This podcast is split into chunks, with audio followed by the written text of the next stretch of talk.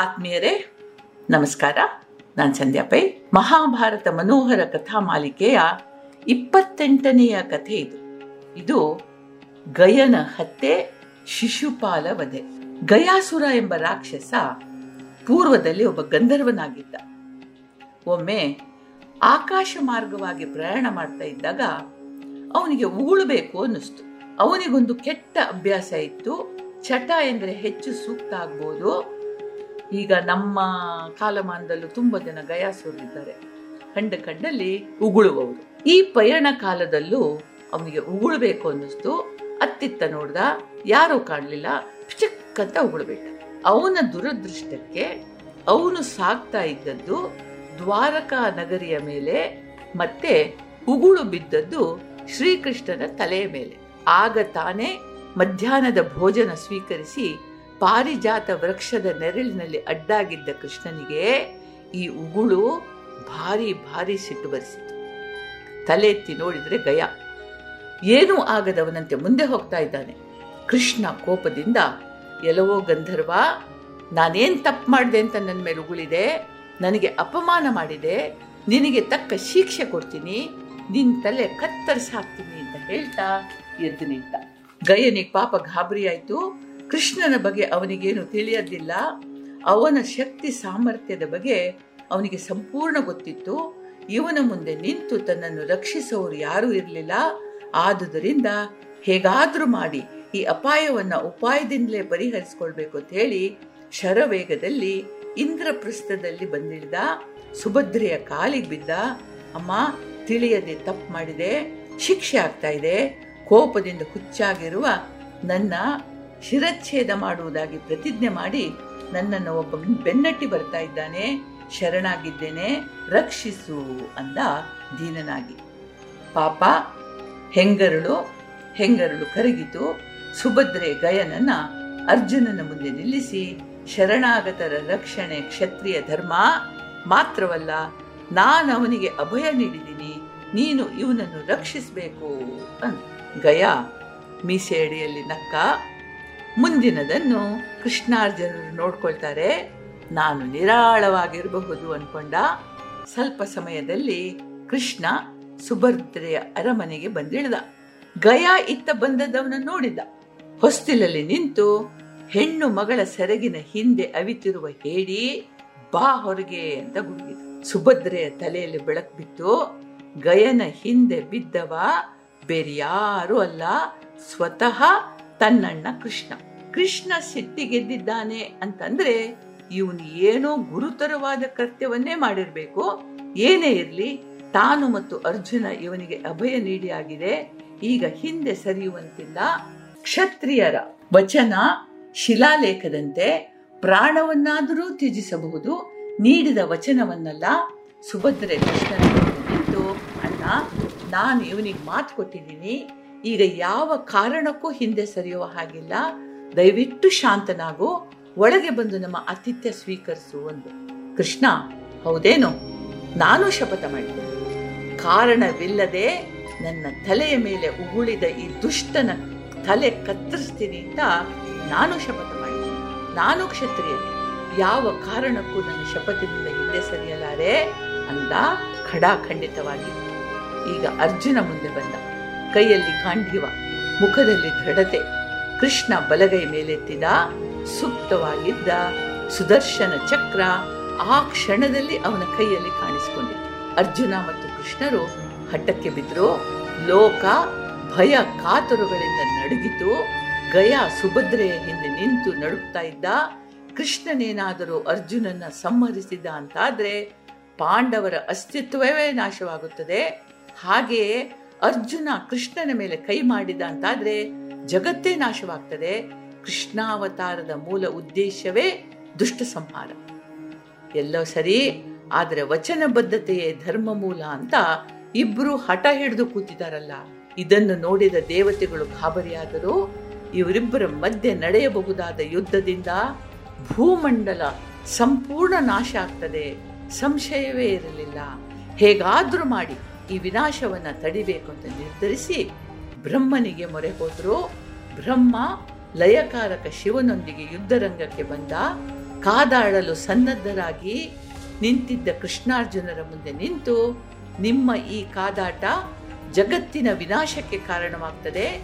ನಿಲ್ಲಿಸಿ ಈ ಮೂರ್ಖತನವನ್ನ ಎಂದು ಇಬ್ಬರು ಹುಡುಗಿದ್ರು ಅನಂತರ ಅರ್ಜುನನ ಕಡೆಗೆ ತಿರುಗಿ, ಅರ್ಜುನ, ಶ್ರೀಕೃಷ್ಣ ತನ್ನ ಶಪಥದಂತೆ ಗಯನ ಶಿರಚ್ಛೇದನ ಮಾಡಲಿ. ಅಲ್ಲಿಗೆ ಅವನು ವಚನಭ್ರಷ್ಟನಾಗದ ಹಾಗಾಗ್ತದೆ. ಅನಂತರ ಗಯನಿಗೆ ಜೀವದಾನ ನೀಡ್ತೀವಿ. ಅವನು ಬದುಕ್ತಾನೆ. ಅಲ್ಲಿಗೆ ನೀವಿಬ್ರು ನಿಮ್ಮ ನಿಮ್ಮ ವಚನ ಪಾಲಿಸಿದಂತಾಯಿತು. ಗಯನ ಅಪರಾಧಕ್ಕೆ ಯಾವುದೇ ಹಿನ್ನೆಲೆ ಇರಲಿಲ್ಲ. ಕೃಷ್ಣನಿಗೆ ಅಪಮಾನ ಮಾಡುವ ಉದ್ದೇಶ ಇರಲಿಲ್ಲ. ಇವನು ಕಂಡ ಕಂಡ ಕಡೆ ಉಗುಳುದು ಸರಿಯಲ್ಲ. ತಪ್ಪು ತಪ್ಪೆ. ಆದರೂ ಉದ್ದೇಶರಹಿತವಾದ ತಪ್ಪಾದುದರಿಂದ ಕೃಷ್ಣ, ನೀನು ಅವನನ್ನು ಕ್ಷಮಿಸು ಅಂತಂದ್ರು. ಅರ್ಜುನ ಹೆದೆ ಏರಿಸಿದ ಗಾಂಡೀವವನ್ನ ಕೆಳಗಿಳಿಸಿದ.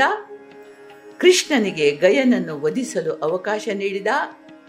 ಗಯ ಸುಭದ್ರೆಯ ಮರೆಯಿಂದ ಹೊರಗೆ ಬಂದು ಕೃಷ್ಣನು ಮುಂದೆ ನತಶಿರನಾಗಿ ನಿಂತ. ತಲೆ ನೆಲಕ್ಕೆ ಉರುಳುತ್ತಾ ಇರೋ ಹಾಗೆ ಬ್ರಹ್ಮ ಗಯನಿಗೆ ಮರಳಿ ಜೀವ ಕೊಟ್ಟ. ಗಯ ಕೃಷ್ಣನಿಂದ ಕ್ಷಮೆ ಬೇಡಿ ಅರ್ಜುನನಿಗೆ ಕೃತಜ್ಞತೆ ತಿಳಿಸಿ ತನ್ನ ಲೋಕಕ್ಕೆ ಹೊರಟು ಹೋದ ನಡೆಯುವುದರಲ್ಲಿದ್ದ ಮಹಾ ದುರಂತವೊಂದು ಹೀಗೆ ದೇವತೆಗಳ ಮಧ್ಯಸ್ಥಿಕೆಯಿಂದ ಪರಿಹಾರ ಆಯಿತು. ಜರಾಸಂದನ ಸೇನಾಧಿಪತಿಯಾಗಿದ್ದ ಶಿಶುಪಾಲನಿಗೂ ಕೃಷ್ಣ ಅಂದ್ರೆ ಬದ್ಧದ್ವೇಷ. ಇದಕ್ಕೂ ಒಂದು ಹಿನ್ನೆಲೆ ಇದೆ. ಪ್ರಾಚೀನದಲ್ಲಿ ವೈಕುಂಠದ ದ್ವಾರಪಾಲಕರಾಗಿದ್ದ ಜಯ ವಿಜಯರೇ ಈ ದ್ವಾಪರ ಯುಗದಲ್ಲಿ ದಂತವಕ್ತ್ರ ಶಿಶುಪಾಲರಾಗಿ ಹುಟ್ಟಿ ಬಂದಿದ್ರು. ಬ್ರಹ್ಮಕುಮಾರರಾದ ಸನಕ, ಸನಂದನ ಸನತ್ಸುಜಾತ ಹಾಗೂ ಸನತ್ ಕುಮಾರರಿಗೆ ವೈಕುಂಠಕ್ಕೆ ಪ್ರವೇಶ ನಿರಾಕರಿಸಿದ್ದರ ಫಲವಾಗಿ ಈ ಕುಮಾರರು ಜಯ ವಿಜಯರಿಗೆ ಮನುಷ್ಯ ಜನ್ಮ ತಾಳುವಂತೆ ಶಪಿಸಿದರು. ಜಯ ವಿಜಯರು ಮಹಾವಿಷ್ಣುವಿನ ಪರಮಭಕ್ತರು ತಮ್ಮ ದೇವನಿಂದ ಒಂದೇ ಒಂದು ಕ್ಷಣವೂ ದೂರ ಉಳಿಯಲಾರೆವೋ ದಯವಿಟ್ಟು ಮನ್ನಿಸಿ, ಬದಲಿಗೆ ಸಾವು ನೀಡಿ ಅಂತ ಕುಮಾರರನ್ನು ಬೇಡಿಕೊಂಡಾಗ ಅವರು ಕರುಣೆಯಿಂದ ಶಾಪದಲ್ಲಿ ಪರಿವರ್ತನೆ ಮಾಡಿದರು. ಏಳು ಜನ್ಮಗಳಲ್ಲಿ ವಿಷ್ಣು ಭಕ್ತರಾಗಿ ಬದುಕಬೇಕೋ, ವಿಷ್ಣು ಶತ್ರುಗಳಾಗಿ ಮೂರು ಜನ್ಮ ಸಾಕು ಅಂದಾಗ, ಶತ್ರುಗಳೇ ಸೈ, ಮೂರು ಜನ್ಮ ಸಾಕು ಅಂತಂದ್ರು. ಹಾಗೆ ಆಯಿತು. ಸತ್ಯಯುಗದಲ್ಲಿ ಹಿರಣ್ಯಕಶಪು, ಹಿರಣ್ಯಾಕ್ಷರಾಗಿ ಹಾಗೂ ನರಸಿಂಹ ಅವತಾರಿ ವಿಷ್ಣುವಿನಿಂದ ಮುಕ್ತಿ ಪಡೆದರು ಅನಂತರ ತ್ರೇತಾಯುಗದಲ್ಲಿ ರಾವಣ ಕುಂಭಕರ್ಣರಾಗಿ ಹುಟ್ಟಿ ಶ್ರೀರಾಮನಿಂದ ಸತ್ಯತಿ ಪಡೆದರು ಈಗ ದಂತವಕ್ತ್ರ ಶಿಶುಪಾಲರಾಗಿ ಕೊನೆಯ ಬಾರಿಗೆ ಹುಟ್ಟು ಪಡೆದಿದ್ರು ಶಿಶುಪಾಲನ ಕೃಷ್ಣ ದ್ವೇಷ ಇದರಿಂದ ಹೊತ್ತಿ ಉರಿತಾ ಇತ್ತು. ಈ ಶಿಶುಪಾಲನ ಜನ್ಮ ವೃತ್ತಾಂತವು ಕುತೂಹಲಕಾರಿಯಾಗಿದೆ. ಶಿಶುಪಾಲನ ಜನ್ಮ ಛೇದಿ ವಂಶದಲ್ಲಾಯಿತು. ಹುಟ್ಟಿದಾಗ ಇವನಿಗೆ ಮೂರು ಕಣ್ಣು, ನಾಲ್ಕು ಕೈ ಇದ್ದು. ಭೂಮಿಗೆ ಬಂದ ಕೂಡಲೇ ಕತ್ತೆ ಹಾಗೆ ಕ್ರಿಚ್ಚಿದ್ದನ್ನು ಕೇಳಿದವರು ಹೆದರಿ ಹೋದರು. ಮಾತ್ರ ಅಲ್ಲ, ಇವನ ಜನ್ಮ ಸಮಯದಲ್ಲಿ ಅನೇಕ ರೀತಿಯ ಅಪಶಕುನಗಳಾದವು. ಪುರೋಹಿತ ವರ್ಗ ಹಾಗೂ ಅಮಾತ್ಯರು ಸಮಾಲೋಚಿಸಿ, ಇದು ಅಪಶಕುನದ ಮಗು ಇರಬಹುದು, ಮುಂದೆ ದೇಶಕ್ಕೆ ಇದರಿಂದ ಅನಿಷ್ಟಗಳು ಬರಬಹುದು, ಈ ಮಗುವನ್ನ ತ್ಯಜಿಸೋದೇ ಸರಿ ಅಂತ ಹೇಳಿ ನಿರ್ಧಾರಕ್ಕೆ ಬಂದ್ರು. ಈ ಹೊತ್ತಿಗೆ ಸರಿಯಾಗಿ ಒಂದು ಅಶರೀರವಾಣಿಯಾಯಿತು ಈ ಮಗುವಿನಿಂದ ದೇಶಕ್ಕೆ ಯಾವ ಭಯನೂ ಇರೋದಿಲ್ಲ. ಇವನು ಮಹಾಪರಾಕ್ರಮಿ, ಅದೃಷ್ಟಶಾಲಿ, ಬಾಲ್ಯದಲ್ಲಿ ಇವನಿಗೆ ಮೃತ್ಯುಬಾಧೆ ಇರೋದಿಲ್ಲ.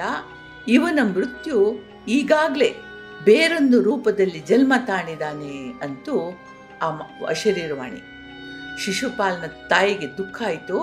ಅವಳು ಆ ಅಶರೀರವಾಣಿಗೆ ನಮಿಸ್ತಾ, ಹೇ ದೇವತೆ ನನ್ನ ಕಂದನ ಹಂತಕನ್ಯಾರು, ಇವನ ಮೃತ್ಯು ಹೇಗೆ ಸಂಭವಿಸ್ತದೆ ಅಂತ ಪ್ರಶ್ನಿಸಿದಾಗ, ಅದು ಉತ್ತರಿಸಿತು, ಹೇ ಸುಭಗೆ, ಯಾರ ತೊಡೆಯ ಮೇಲೆ ಮಲಗಿದಾಗ ಈ ಮಗುವಿನ ಹೆಚ್ಚುವರಿ ಕಣ್ಣು ಮತ್ತು ಕೈಗಳು ಕಳಚಿ ಬೀಳುತ್ತವೋ, ಅವನೇ ಈ ಮಗುವಿನ ಮೃತ್ಯು. ಅಂದಿನಿಂದ ಛೇದಿ ರಾಜ ಮತ್ತವನ ರಾಣಿಗೆ ಒಂದು ಗೀಳು ಶುರುವಾಯಿತು. ತಮ್ಮ ಮಗನ ಮೃತ್ಯು ಯಾರು? ದೇಶ ವಿದೇಶಗಳಿಂದ ಗಣ್ಯರನ್ನ ಆಹ್ವಾನಿಸೋದು, ಅವರನ್ನ ಆದರ ಸತ್ಕಾರ್ಯಗಳಿಂದ ಸಂತೋಷಗೊಳಿಸಿ ಶಿಶುಪಾಲನನ್ನ ಅವರ ಮಡಿಲಿಗೆ ಹಾಕುದು. ಹತ್ತು ಹಲವು ಮಂದಿ ಬಂದು ಹೋದ್ರು ಮಗು ಯಥಾವತ್ತಾಗಿತ್ತು. ಕೆಲವು ದಿನಗಳ ಬಳಿಕ ದ್ವಾರಕೆಯಲ್ಲಿದ್ದ ಶ್ರೀಕೃಷ್ಣನಿಗೆ ಈ ಸುದ್ದಿ ತಿಳಿತು.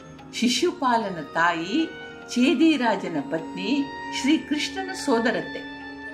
ಸೋದರತ್ತೆಯ ವಿಚಿತ್ರ ಮಗುವನ್ನು ನೋಡಲಿಕ್ಕೆ ಶ್ರೀಕೃಷ್ಣ ಬಲರಾಮನೊಡನೆ ಬಂದ ಯಥಾರೀತಿ ಸತ್ಕಾರಗಳ ನಂತರ ಶಿಶುಪಾಲನನ್ನ ಕೃಷ್ಣನಲ್ಲಿ ಮಡಿಲಲ್ಲಿ ಹಾಕಿ ಮರುಕ್ಷಣ ಮಗುವಿನ ಹೆಚ್ಚುವರಿ ಕಣ್ಣು, ಎರಡು ಹೆಚ್ಚುವರಿ ಕೈಗಳು ಉದುರಿಬಿದ್ದವು ರಾಣಿ ನಡುಗಿ ಹೋದಲು ತನ್ನ ಅಣ್ಣನ ಮಗನಿಂದಲೇ ತನ್ನ ಮಗುವಿನ ಮೃತ್ಯುವೆ.